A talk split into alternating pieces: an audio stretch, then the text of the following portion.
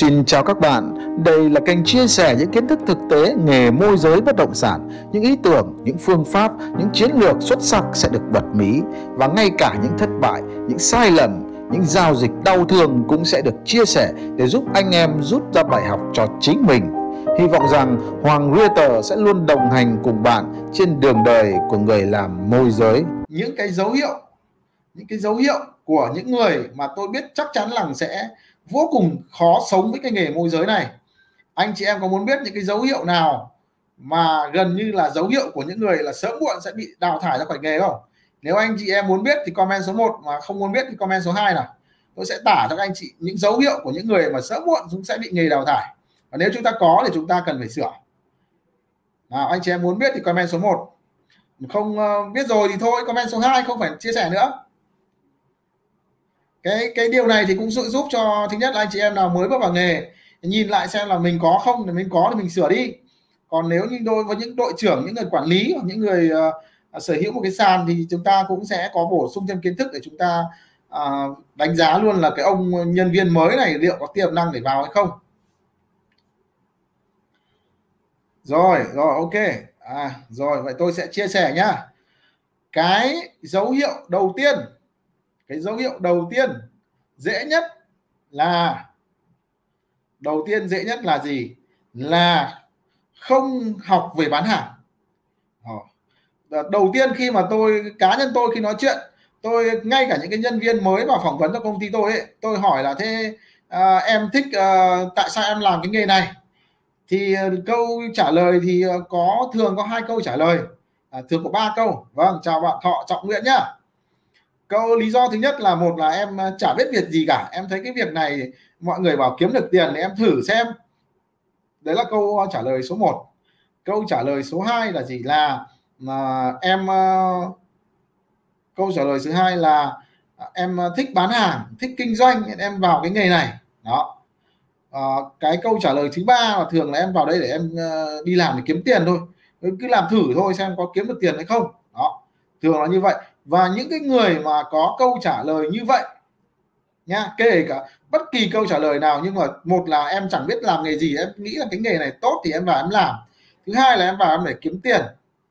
Thứ ba là là em thích uh, kinh doanh. Thì uh, cả ba câu trả lời này, thực ra cái ông trả lời rằng là thích kinh doanh ấy thì có có cơ hội, à, có thêm một chút cơ hội để thành công, nhưng mà hai ông kia là gần như chết chắc luôn nhá. Anh chị em cứ hỏi ông nào làm môi giới ấy, chỉ vì là vào đây để kiếm tiền, hoặc là uh, chả biết làm gì, làm thử cái nghề này, chắc nghề này tự do, nghề này dễ dễ làm đấy. Hai ông đấy là trăm phần trăm, là phải trăm ông thì phải đến chín chín ông là kiểu gì cũng tạch thôi, sớm muộn. Thì sau khoảng ba tháng các bạn gọi điện lại là thường là à, đang bây giờ đang làm gì rồi, bán được mấy căn rồi, là thường bảo thôi em nghỉ rồi, em chuyển chỗ này chỗ kia rồi đấy. Còn một cái ông đam mê, à, em thích cái nghề này, ok, ông đấy thì khả năng là tồn tại được, à, khả năng tồn tại được. Nhưng mà hỏi đến câu thứ hai ấy, câu tiếp theo, một là có những ông này ông trả lời là em thích kinh doanh này, em thích nghề bất động sản này đấy, hai ông đấy thì khả năng là tồn tại lâu hơn. Nhưng mà hỏi đến câu thứ hai nhá, các bạn hỏi đến câu thứ hai cho tôi như sau này, bảo là thế em đã vào, thế em thích kinh doanh, thế thì em đã bao giờ học kinh doanh hay là học bán hàng chưa? Đã đọc sách hay là xem video về những người dạy kinh doanh, dạy bán hàng gì chưa? Đấy. Với gặp ông nào thì bảo là câu trả lời mà tôi tôi thấy rất nhiều ông trả lời à, là em cũng có, em cũng có. Một số ông thì bảo em không, em không học gì cả, em thích thôi nhưng em chẳng học gì cả. Em nghĩ rằng là cái kinh nghiệm thực tế mới là cái quan trọng. Đấy. Một số ông trả lời như thế.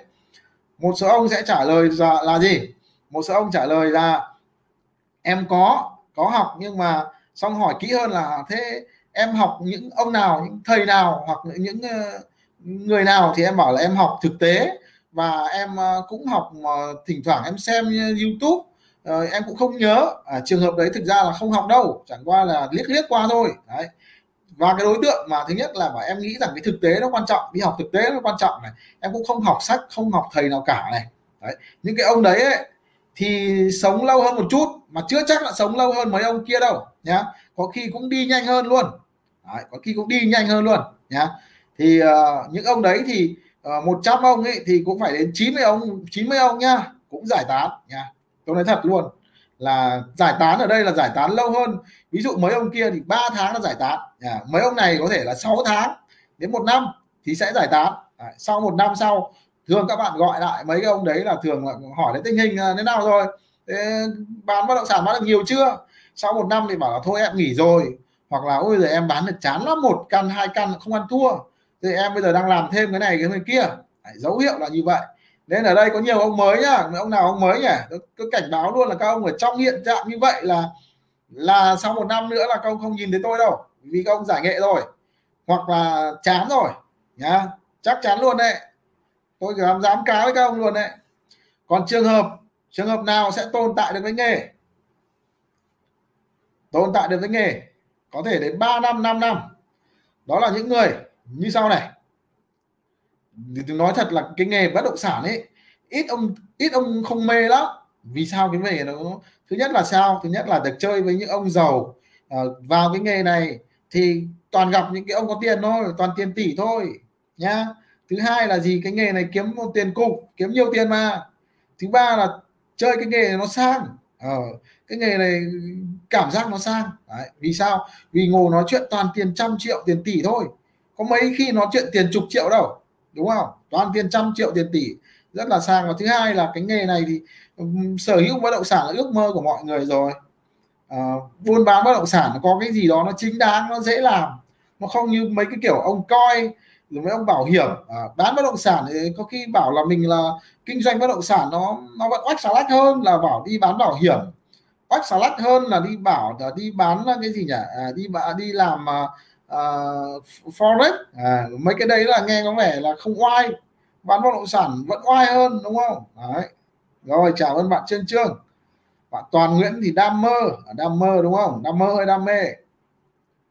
Rồi, cảm ơn bạn Trương Trương. Rồi, thế thì uh, cái yếu tố mà tôi thấy thành công của những người mới bước vào nghề này, anh chị em những người mới này và kể cả những người cũ này, có một cái điều mà tôi nhận thấy rằng những người này có tiềm năng phát triển cực cao này, là khi tôi đặt câu hỏi ấy, câu hỏi thứ hai, sau khi tôi đặt câu hỏi thứ hai là gì, tức là hỏi là em có học những cái người nào không, em có đọc sách nào không, em có tham gia những cái chương trình huấn luyện kinh doanh và bán hàng nào không. Những người đó thường họ sẽ kể tên được một hoặc hai cái ông nào đó à, mà họ họ gọi là họ yêu quý, họ theo học, họ theo dõi, họ lắng nghe. Ví dụ những cái bậc thầy bán hàng ở trên mạng hiện đại thì tôi nói luôn là số một về kinh doanh, về marketing, về bán hàng ở ở, ở Việt Nam hiện nay ấy, thì theo tôi biết nhá, thì là là là là Phạm Thành Long. Về thầy Phạm Thành Long là cá nhân tôi, vì tôi cũng là người bán hàng, tức là trong cái nghề môi giới bất động sản thì thì chưa biết ai hơn ai, nhưng về bán hàng, về marketing thì tôi phải nói thật là là người mà tôi ngưỡng mộ nhất ở Việt Nam là là thầy Phạm Thành Long. Về marketing và bán hàng là vô địch, là số một đấy. Đấy.